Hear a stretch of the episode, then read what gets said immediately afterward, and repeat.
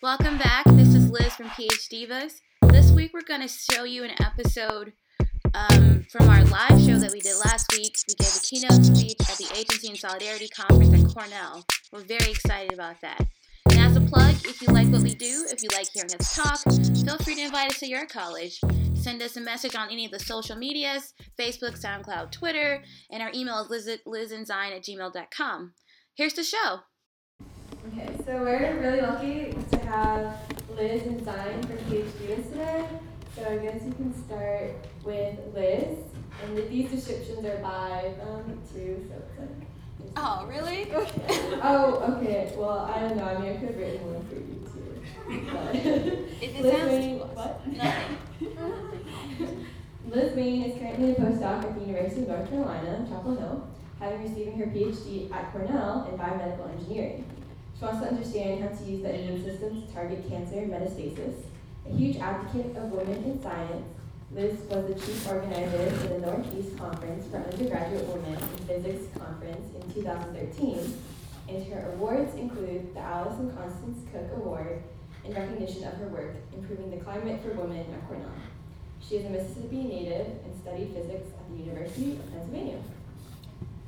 And Xine Yao is a proud Chinese Canadian and has recently defended her dissertation in English. Xine has been a voting member for the humanities in the GPSA for the last five years and has also served as vice president of operations among other front of service. Xine currently is currently on the Modern Language Association Committee on the status of graduate students in the profession. She has won an, an SSHRC grant for her research as well as the Moses Coit Tyler Essay Prize for American Studies, and the Houston um, and Daisy Lou Memorial Award. She works on intersections of race, gender, and sexuality through histories of science and law in long 19th century, in long 19th, 19th century American literature. Thank you. And now, No, that was great. We couldn't have written it better ourselves. Um, so um, we first wanted to thank you guys for inviting us and also thank the people who are supporting this program, including, and I have the list, the Latino Studies Program, Asian American Studies Program, Cornell Union for Disabilities, um, and the La Asociación Latina. So we'd like to thank everybody for um, having us here. Yeah, I would also, of course, like to acknowledge that um, Cornell and Ithaca is on uh, the, the land of the Cayuga Nation, and obviously there's so much labor, unpaid labor, often unrecognized labor of different forms that goes into this, this university and also into these, this type of work. And so, thank you so much to everyone um, who contribute to that. And yeah, we owe you a lot. Yeah. So now that all the, the great stuff is out of the way, um, So we thought that we didn't want to have this be a conventional keynote. I feel like so many conferences that I've been to, like the keynote is like this, you know, this really important person that comes out and like tells you what the state of the field is.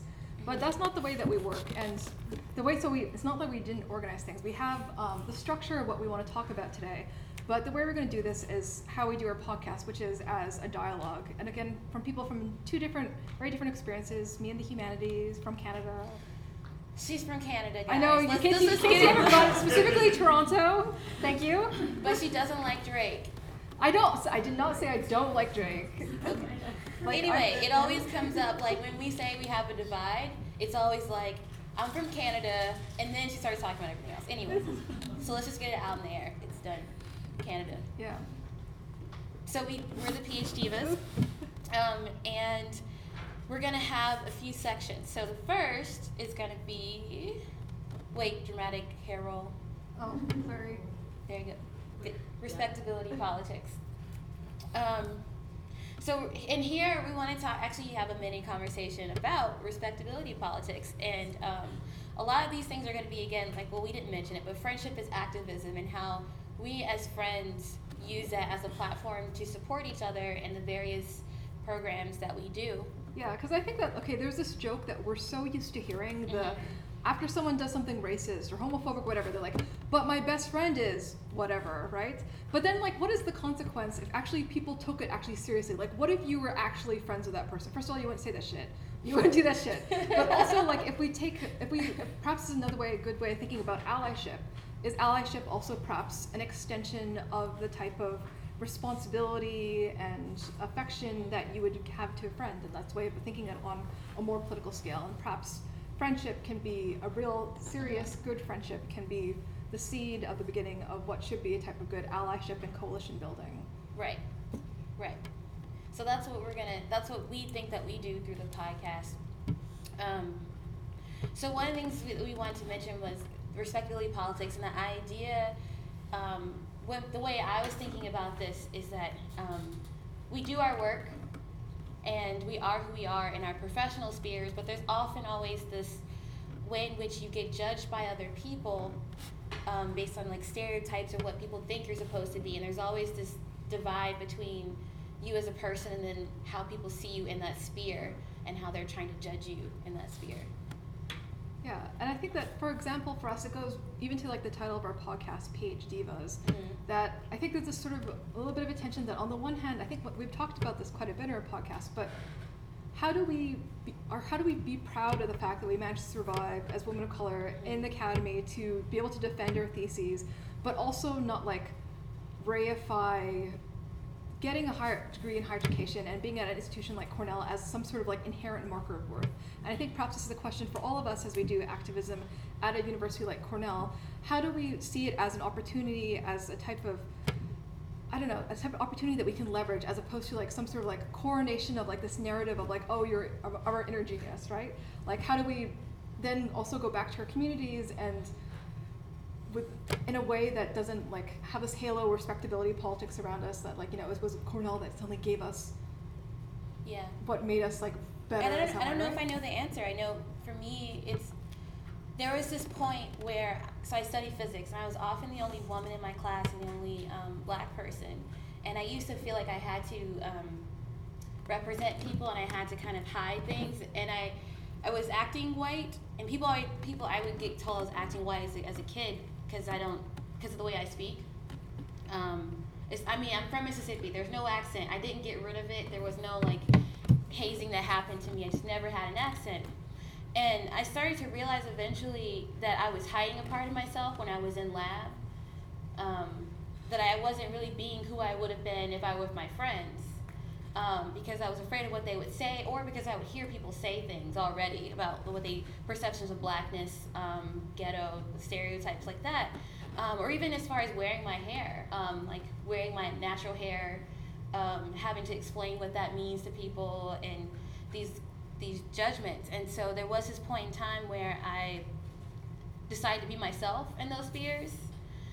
And what that meant was, um, if I got loud, I was loud, but I'm not angry. Okay, so I had to. T- um, I just have an opinion, so I'm just gonna tell you what that is, or I can be funny, or I can do whatever it is. And I actually became more comfortable in those fears doing that, but it was definitely a risk. Um, and there were also moments where um, people would say, let's say there's the stereotype, and they're like, oh, Liz, you're not like other black people. Um, and then I have to say, well, yeah, I am. You're talking about my brother. You're talking about my aunt. You're talking about my friend.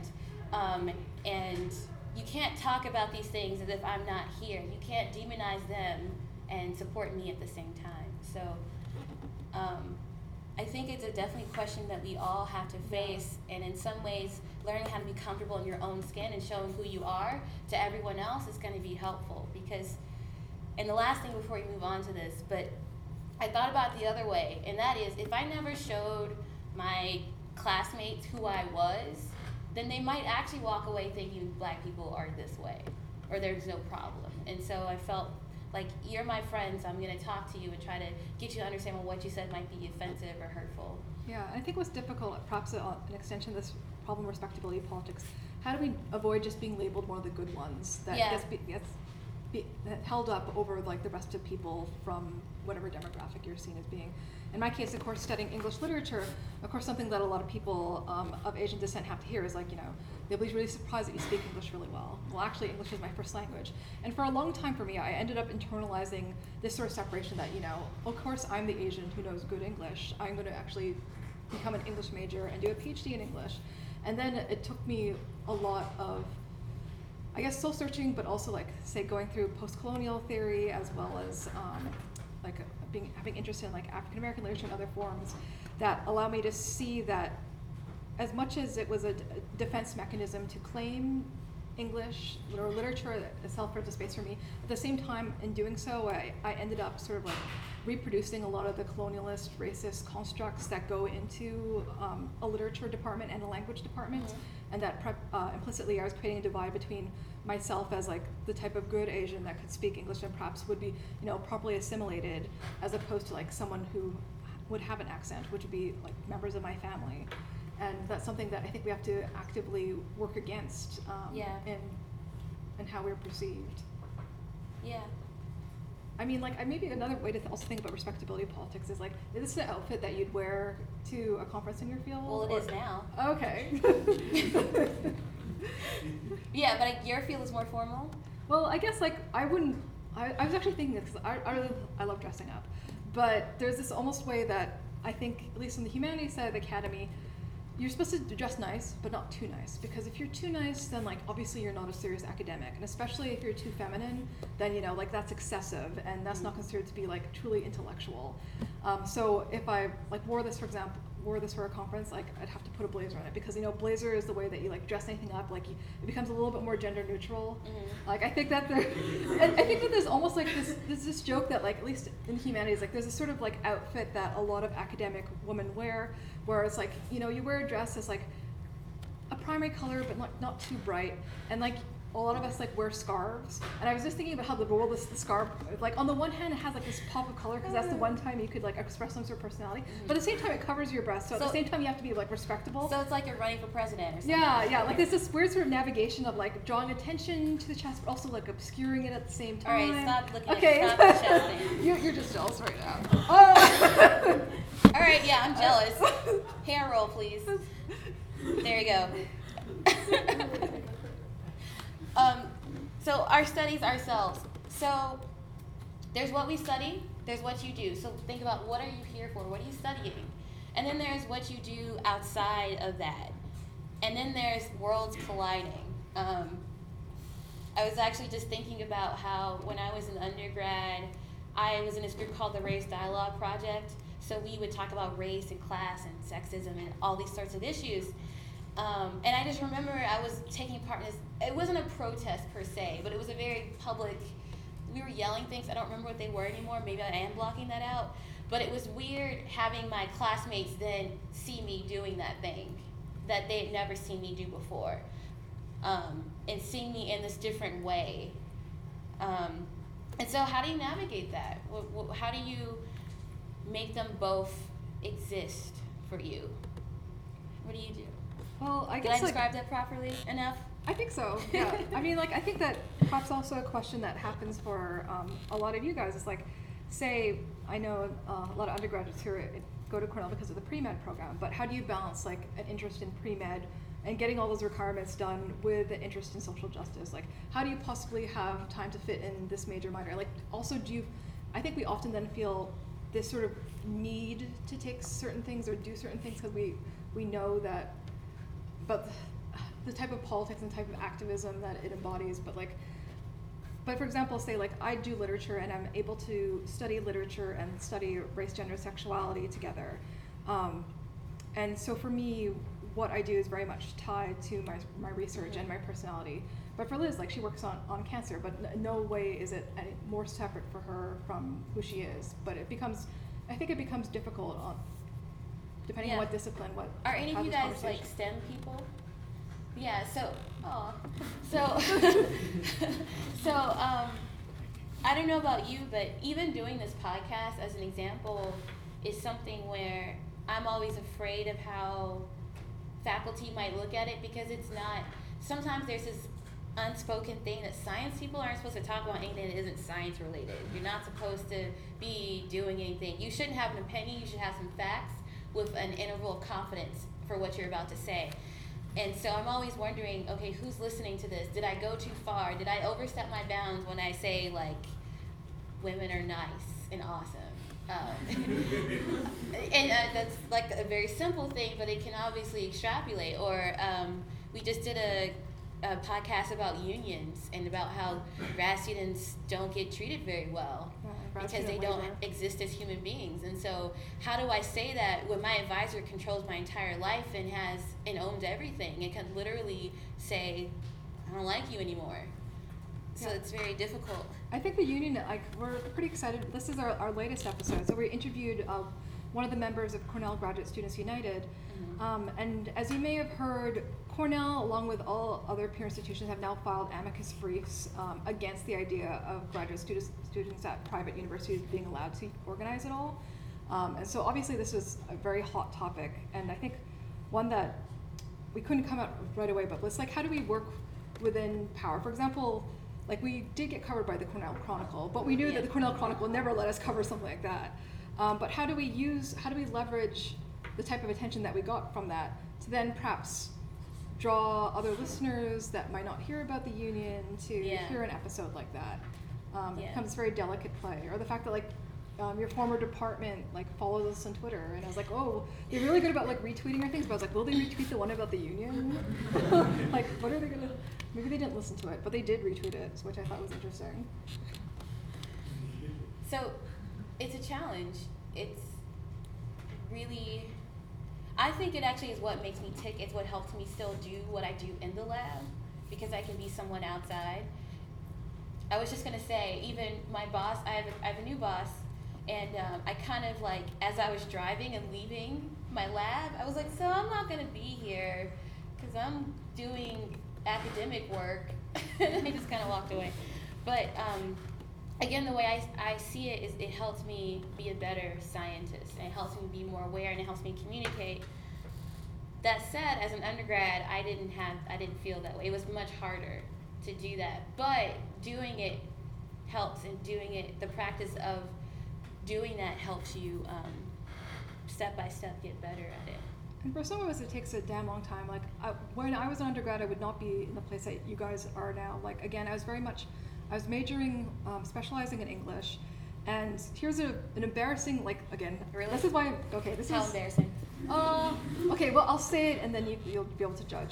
Um, but like in my last year and my senior year, we don't. This is like, uh, it's not. We don't say this 'Cause that you're in Canada. I'm sorry, but it's true. Um, I said in my theory class, like, I don't think of myself as being mentally like a woman. I think of myself being more mentally like You a did man. say that. Yeah, I know.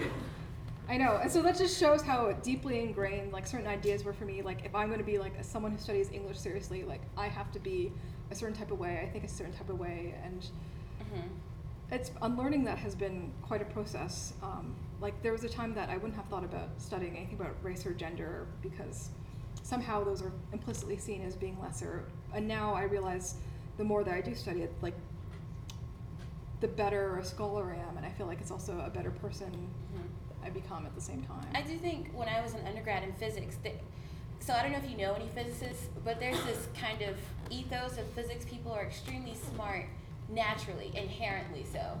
Like you don't work hard at physics, you just do physics. You just exist. and and it's kind of like, yeah, yeah, you know what? If you go to spherical coordinates, the answer is gonna be pi because there's symmetry and all that bullshit. And so but that's kind of how the problems work themselves out. You know, like you do five pages of homework to get that one answer, and then the person who did it right or the professor, the answer key is like, no, three lines, and it's the answer. And so there's this kind of idea that you're, you're supposed to be natural and smart just automatically. Um, that's like the culture of it, and nobody really says that they have a hard time doing it. And I had to learn how to go, no, or actually i started listening to other people and realized perseverance is the most important thing. Mhm. there are no physics geniuses, geniuses. They all worked hard at it. I had to have people a professor tell me that and it, it was very helpful. But it still took a, lot, a while to get into And I think that perhaps this comes to another aspect of studies that you probably have encountered now, but especially in grad school, like imposter syndrome.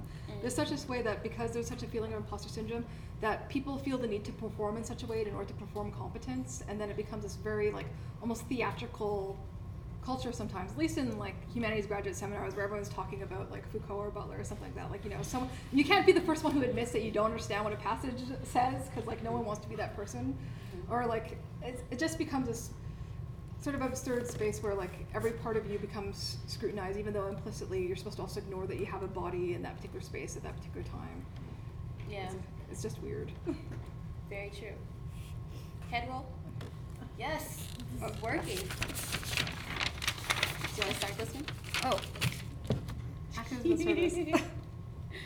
so here I have um, a quote that I'm rather fond of that I actually used to open a class that I taught last semester. I taught this, I was really excited to teach this class last semester that was called Black Power, Yellow Peril, which is about the comparative racialization of African Americans and Asian Americans from the 19th century through the 21st century.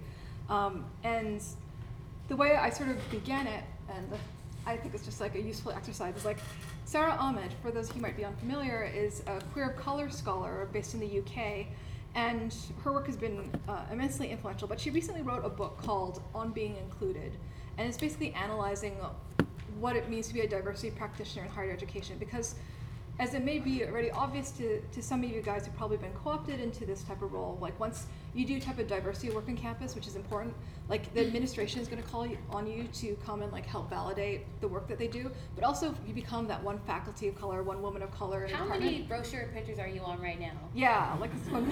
I'm on three. And I know it's going to be like that for at least seven years because you know people don't redo their brochures. Yeah, like you're just gonna be, your presence is just gonna be lingering here for a while. Like there's this way that um, people of color and underrepresented minorities in general are just are made to be part of this United Colors of Benetton type face of the institution. And so I think that like Sara Ahmed gets to this in this uh, really eloquent way that diversity often entails this type of superficial recognition of difference that helps to market a university um, without actually addressing inequality. But at the same time, like that's often the only way that we can get to the table with administrators. And but what does it mean to like, yeah, balance? I guess because they're trying to use us as like the face of respectability in a way. But how do we like use that against them and make it work for us?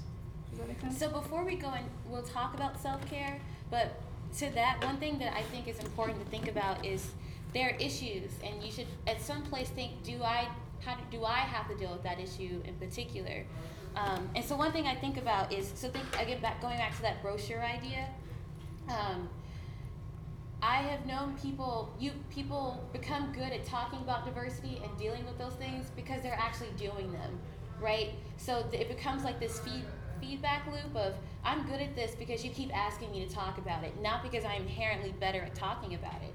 So what does that mean? Well, that means that you that in some ways you need to say or there not you because it's not all the work you have to do. The idea is that other people can also do that work. Um, so I may be black, but that doesn't mean I have to be the only one who talks about something that is black. And probably an extension of that is that doesn't mean that the other black student in the room is going to actually relate to me the best. Um, even I know administrators administrators here so often they get frustrated when um, people just send them all the black students or all like the Latino students or the um, whatever um, group you might be a part of um, because they are a member of that community. When they're like, no, my job is admissions or my job is like international student support or whatever it is. That's not my job. You're not doing your job well. Like you need to actually learn how to support all students because just because we're black doesn't or we're yeah i'm just using that as an example just because we're black doesn't mean we're going to have something in common because we're not all alike and i think you guys all knew that and it's just like the emotional labor of it like it's Yeah. a this is again this sort of balance for us that we know it's important work to do but Mhm. it takes its toll on us and like even things like our podcast which is a part of self-care for us like it's not like we're getting paid to do it it's not like something that would like count as a publication it takes Mhm. time away from what is quantifiable as like Yeah. being a good academic yeah but it's still important for us Yeah, I was just thinking about how in undergrad, um, I remember this one faculty member complaining about some students and saying they weren't working hard enough in their classes, um, because they. But the thing was, they it was like their Hell Week for their pro, like their event, their group, um, and so there's this way in which um, people invest more time in the activities almost as a way to cope with the environment that they're in. Um, I'm not really sure. I forgot where I was going with that, but it's okay the idea is um, there does tend to be emotional overload as people do that work because you're trying to find a space for yourself on campus where you feel welcome and personal, and because that space isn't there, you try to create it. Um, and then you're, it's like you're also getting penalized for creating that space, but guaranteed you'll also then be on another brochure picture because your student group is doing something cool.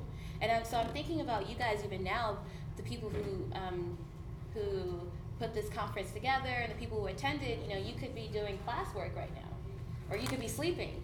You know, whatever whatever is happening, but you're here and you're because this makes you feel supported in whatever space. Maybe do you want to talk about like type of service or activism that you've known at Cornell or Mhm. done or?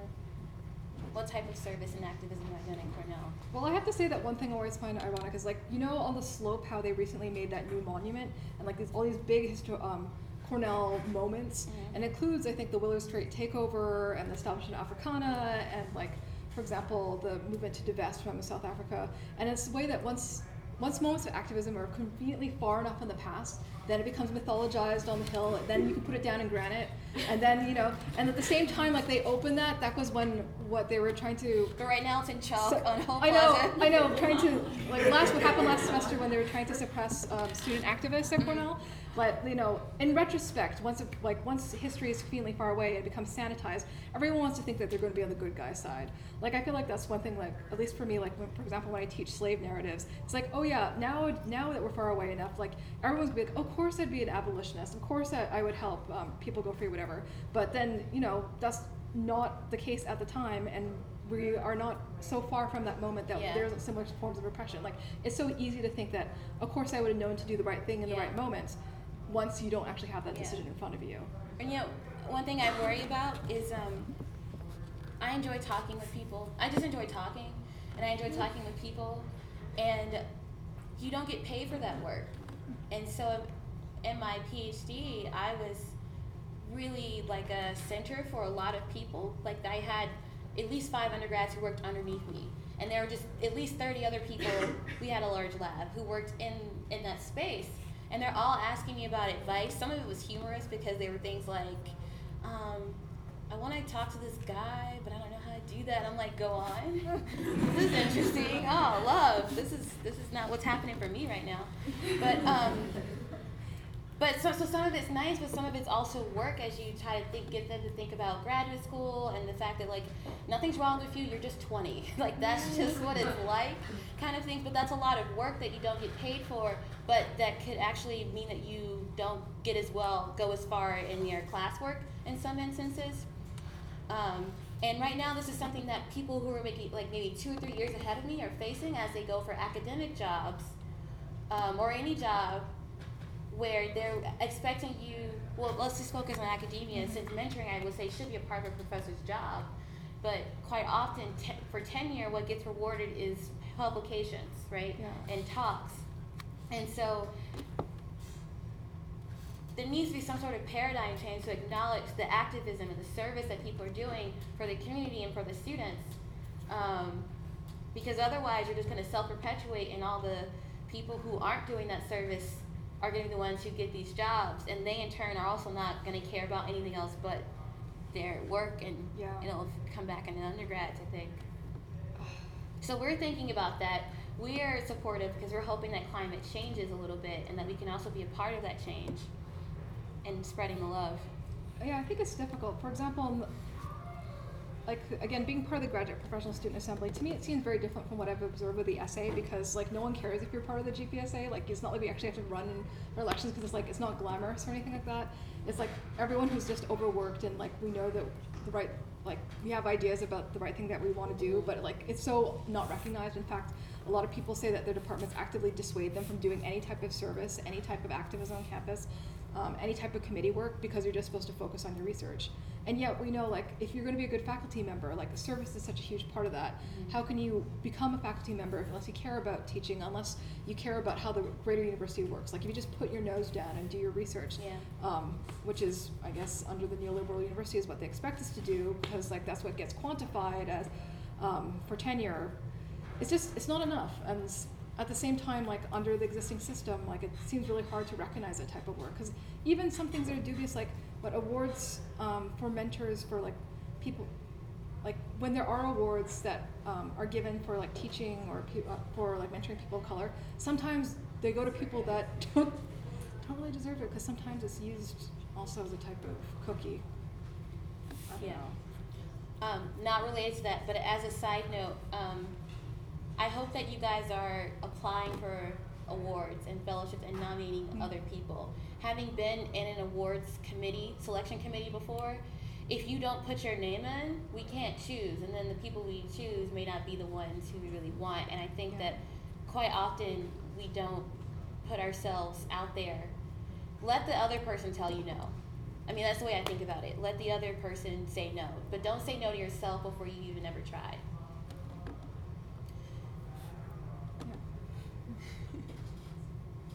I really I like this picture. Uh, I don't know if you guys are familiar with Frida Kahlo. Um, when I started school at Penn, they had this big art exhibit, and she was they just had a lot of her work at the time. So I always associated with me first starting college, which is also like one of the worst semesters of my life. I think. Well, not the worst, but close. Um, so self care. Um, so how do you how do you be an academic? How do you do the work that you do? Um, mine through the politics, the respectability politics that you have in your work environment and the activism that you do. Um, and how do you be yourself? How do you take care of yourself? How do we self care? What do you, how do you self care? I talk to you. It helps a lot. Friendship. It, it, I don't know. Just.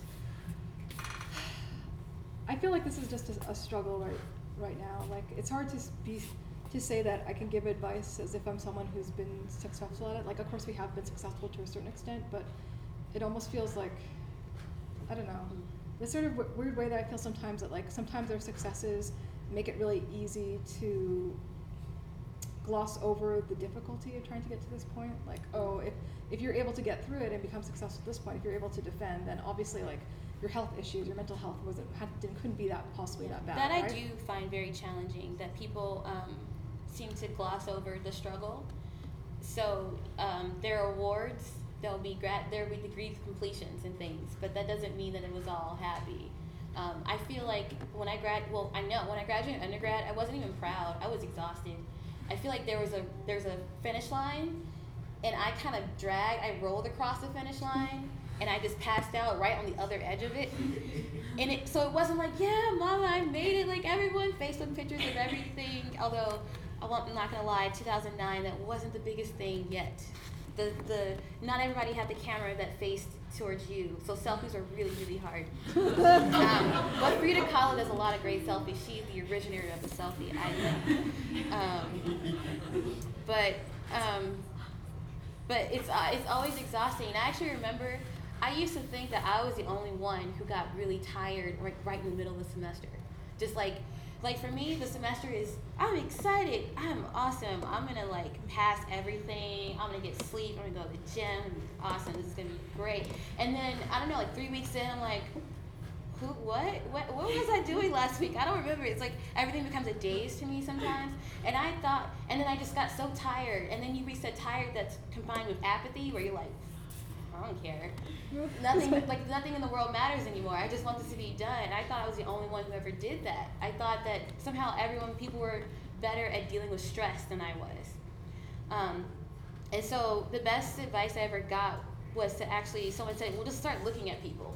Like, stop looking at yourself and just actually look around the room and ask people.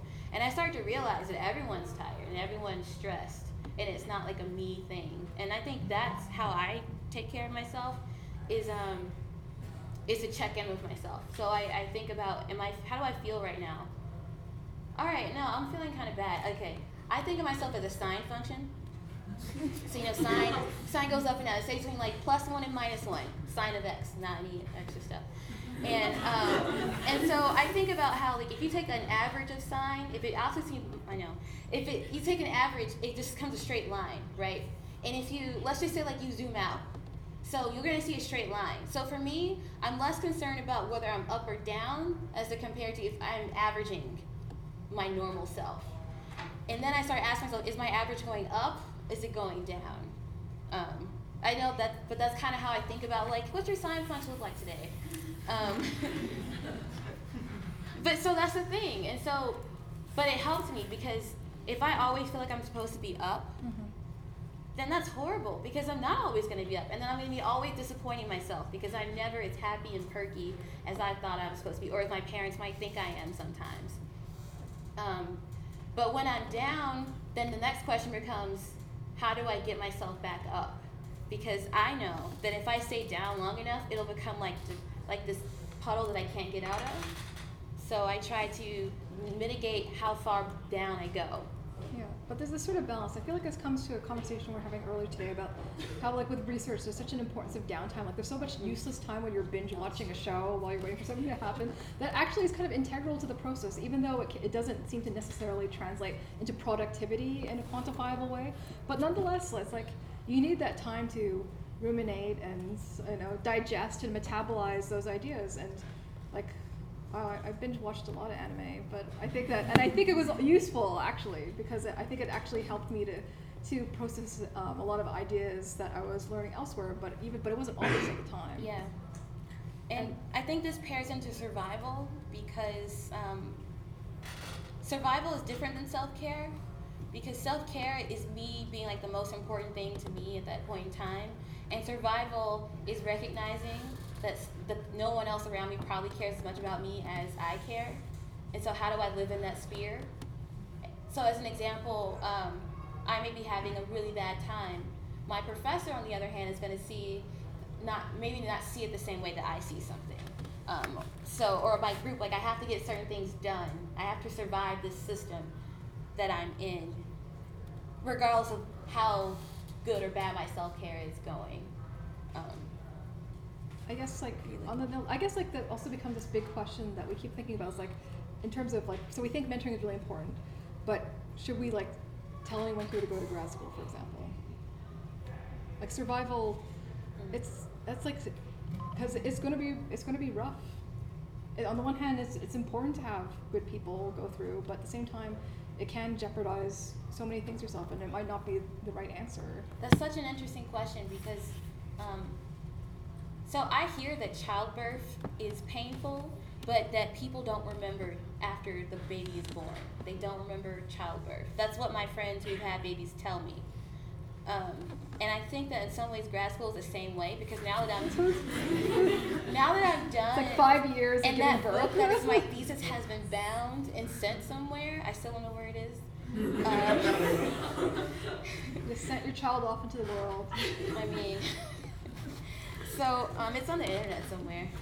Um, but the I but I, I guess I'm started blanking on it now. I'm kind of getting kind of like rosy feeling about certain parts of it, certain parts. so yeah, I mean maybe that's a different discussion about whether you should or should not do grad school. I definitely have opinions about it. Um, yeah, I think it also is difficult is like choosing which battles you want to fight. Like. I think this, um, for example, an, an, upcoming episode we'll be doing is talking about sexual assault and sexual harassment mm-hmm. graduate students and faculty. And one big discussion is like, there's so many things that we can't publicly say. Mm-hmm. And it's like, which battles do we choose to fight? Mm. Or do we, do we choose to fight this battle or we choose to fight the long battle? Do we, yeah. what, what point do we change the system? What if we wait too long to change the system? We end up just becoming a Actually, that's so true. Because I, See, I'm forgetting. I'm forgetting the actual struggle. But there were definitely times where I just, I was like, I can't deal with this. I don't have the energy. And I actually let things go that were actually important to me. But I thought I would rather have my freedom than put up with this fight. Or I, I would rather have, um, I need this person on my side, so I need to be a little complacent right now. And I would have to go through other av- avenues mm-hmm. to make myself feel okay. Um, I had lots of friends. Actually, Ming Xu, everyone said Ming Xu. He's he's also a PhD student. Um, well, no, he's a doctor now. 2 Chainz Tan. Um, and um, but yeah, Ming Xu was part of my support system, t- going through the motion, having some support. I feel like another analogy might be like, whenever you get like something like really shitty yelled at you. It's like when you walk away, you could always think of the good things that you want to say, and like you could have made it into a moment that could be possibly like a teachable moment, and you could have really like stood up for your side. But then, is it worth the investment in that particular moment? Sometimes it is, sometimes it isn't, and sometimes we have to be okay with it. Mm-hmm. But like uh, last semester, I organized this teaching support group for uh, graduate women instructors of color, and so many of our conversations were about that because even though we often felt this obligation that because we're women of color are working on often writers of color working on issues of race gender sexuality like oh we should be the ones who should be so prepared for this stuff and because we're trying to teach students to do that too. But sometimes we're still as unprepared. But then we feel like when we don't do it, like the burden's even worse.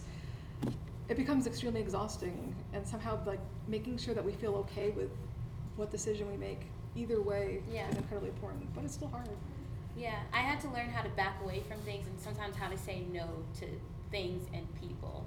And that was hard for me to do, particularly because I these are issues I care about. I've now made it known that I like talking about these things, which means that people come to you and they want to talk about things. Um, and sometimes um, it's actually interesting because thinking about how we interact, I think there are definitely times where I just kind of fall off the face of the earth. Sometimes I'm aware of it, other times I intentionally didn't answer something. Um, But- you with me. no. Oh, okay. No, no, no, no. yeah, I was like, I don't know you call it. That's oh well. Sometimes it feels that way. It feels like I wake up. I just like I I feel like there's so much going on in my head that all I want to do is not hear anything. Um, and sometimes that's good. It's good for a short time. It's not good if I want to do it for like a month or something like that. Just trying to be aware. I'm trying to think of actual examples of survival, and I think that's really crazy because my PhD was definitely hard. It was very, very hard. But somehow I can't remember. I think I went through and just, um, I went through and thought, no one knows what this feels like but me. So I need to listen to myself. And if I'm tired, I need to just be tired. And if I'm energetic, I need to be energetic. Or sometimes you need someone that texts you regularly to make sure that you're eating and drinking, Liz. She, yeah, yeah, she does that. You should send me food though. That's a way better. How am I supposed to do that? You know I can't cook. That's why I have a meal plan.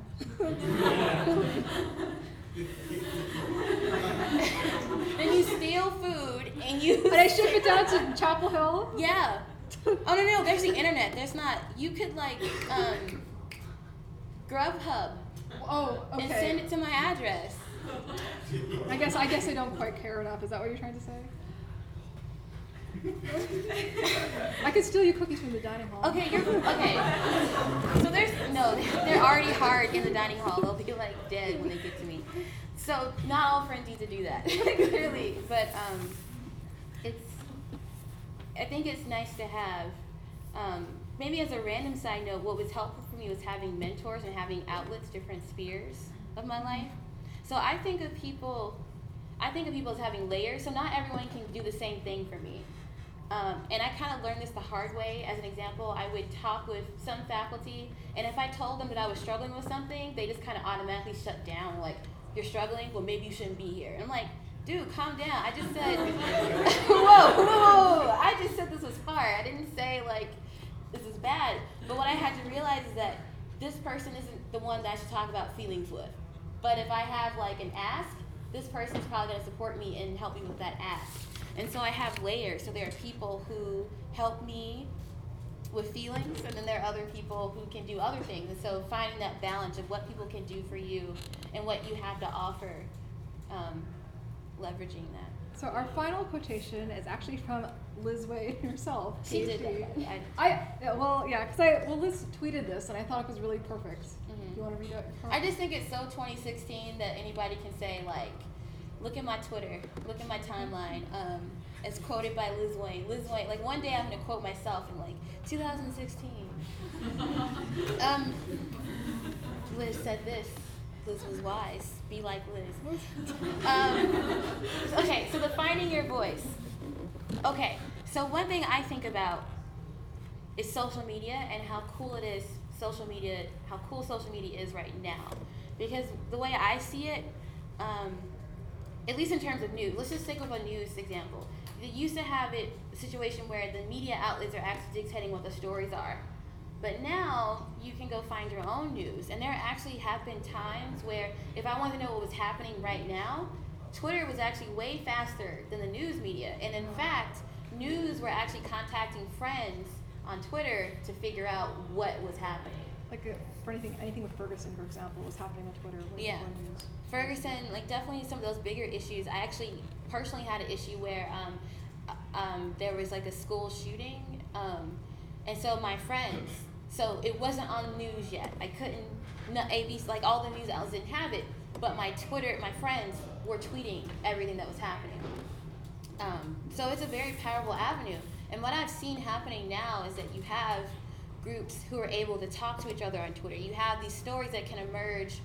Um, I've been able to actually find people who I wouldn't have normally had access to. So again, sometimes, I'm, sometimes I am the only black person um, when I'm in my lab or I'm doing science things. Well, now with Twitter, I have access to other people who are also in their own silos, and we can now communicate.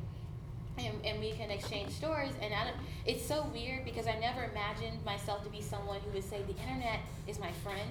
You know, you know how some of that it sounds like it sounds lonely, like you have like what's wrong with you that you don't have people in your real life. But I also think that there's this interconnectivity that's happening that is really powerful um, and it's bigger than myself. And so thinking about how do you find your voice? So now that you have these tools to connect with people and you can make your story, and it doesn't have to be something that was already written for you. I mean, think about how powerful that is. That um, um, that people can say, you know what, all the textbooks never have people who look like me or have my experience. Well, now I can go try to find those books and I can make them available to people, as an example. Finding your voice and then figuring out how to use that voice and, and go into that space. I'd say that um, on that note, we weren't sure that anyone would listen to us. Um, No. Like honestly, other than like maybe our parents sometimes clicking on it or something like that. But now it's been been like like actually getting like messages from people that we don't know or follow. Yeah. Like, well, sometimes we'll like check our Facebook page and be like, "Wow, this person isn't friends with either of us. This is so exciting." Yeah. Yeah. My so- dad messaged me once and he said, like, oh Liz, I love it when you swear. It's so funny. but, oh my god. It's really bad. And so even talking about these things that maybe seem like like how how is my voice valid at mm-hmm. all? And I think perhaps as students and grad students, we're so used to thinking of ourselves like still in process or somehow like Yeah. not fully formed as academics or Yeah. what have you. But nonetheless, like hearing those voices are is so helpful. Not just for like first of all for yourself, but also it's surprising to see how much it ends up resonating with with other people. Yeah. So this quote in particular, I was thinking about um, academia. I don't know if you guys follow things, but you know, funding is tight. It's hard for faculty to get jobs and for, peop for people to get jobs. Like, and I think the current economic climate is one in which it feels like pressure, pressure, pressure. You have to be the best, and even though you're the best, you still may not have a job, and you could very well graduate here um, with tons of debt and no job in sight that would ever, ever pay off your loans. Um, so it, there's this depressing, there's this thing there, um, and in particular, thinking about academia, what I kind of tried to think about it was, is that I can shape the future. So it's so academia may not be what I thought it was. It may not be the kind of safe haven, um, happy space that I thought it was, but I can make it that way. I can surround myself with people who are like-minded, and I can promote these ideas, and I can create spheres. Um, I can make a space, a safe space where other people can also express themselves. Yeah, for us, Um, this is like the hope. Why this, this is also part of why we're still in the game, despite Still in the game. because it's damn hard. Because like Liz and I want to get to this point where we become professors, and maybe we'll get the same damn university, and we're gonna change that place. We're gonna make it a safe space. We're gonna try and work and make it a better place. You know? Everyone's gonna feel so safe they're uncomfortable. What? Are you safe? Are you sure? How about now? What's up? Um, but I would, I mean, I encourage you to think about those things and think about how um, it's a scary thing, and I, and I'm assuming most of you are in your 20s, and it's scary because I think the way I see it, like you went through high school, you had, and what'd you do? You knew, like get get good grades. All right, do well on all, all the standardized tests. Follow the formula. Go to high, go to college. Follow the formula. Do something. After graduation, there's no formula. I did formula. I still don't know how to pay rent. And so so there's a scary part about it because now you're forging your own path, but the other part of it is that you're also forging your own path and I think you're developing you're making friends that are your family, like you're you're choosing your family in this way versus like if the family that you were born with that you may or may not like as much as you would like to like. Um, and so think about this time as a way to think about what you're interested in and try to pursue that. But also pair up with people who can support you, because I can tell you, it's a lot easier trying to. It's it's a lot easier being afraid of things when someone's also with you, um, than it is being afraid alone. I mean, in both situations, I'm still poor, but one of them thinks I'm funny, and the other one, like, I just like it really sad and miserable. So, final slide? yeah. So those were our many topics. Thank you. We know if you have questions, please have them afterwards. Um, follow us on the socials, uh, the Twitters and the, the face page, and SoundCloud is where you can uh, find our podcast. I know it's like we're the older ones, so you guys are theoretically the more savvy ones. I'm still like trying to do this. Liz and Xine, if you have questions, you can email us at Liz and Xine. Um, subscribe on iTunes. So if you get enough subscriptions, they can actually put like a rating on there. And right now we don't have that. So No shame. no, it's not shame. it's like something to look forward to. But you would make some people so happy just to click a button. It's really crazy. But anyway, thank you. Thank you so much.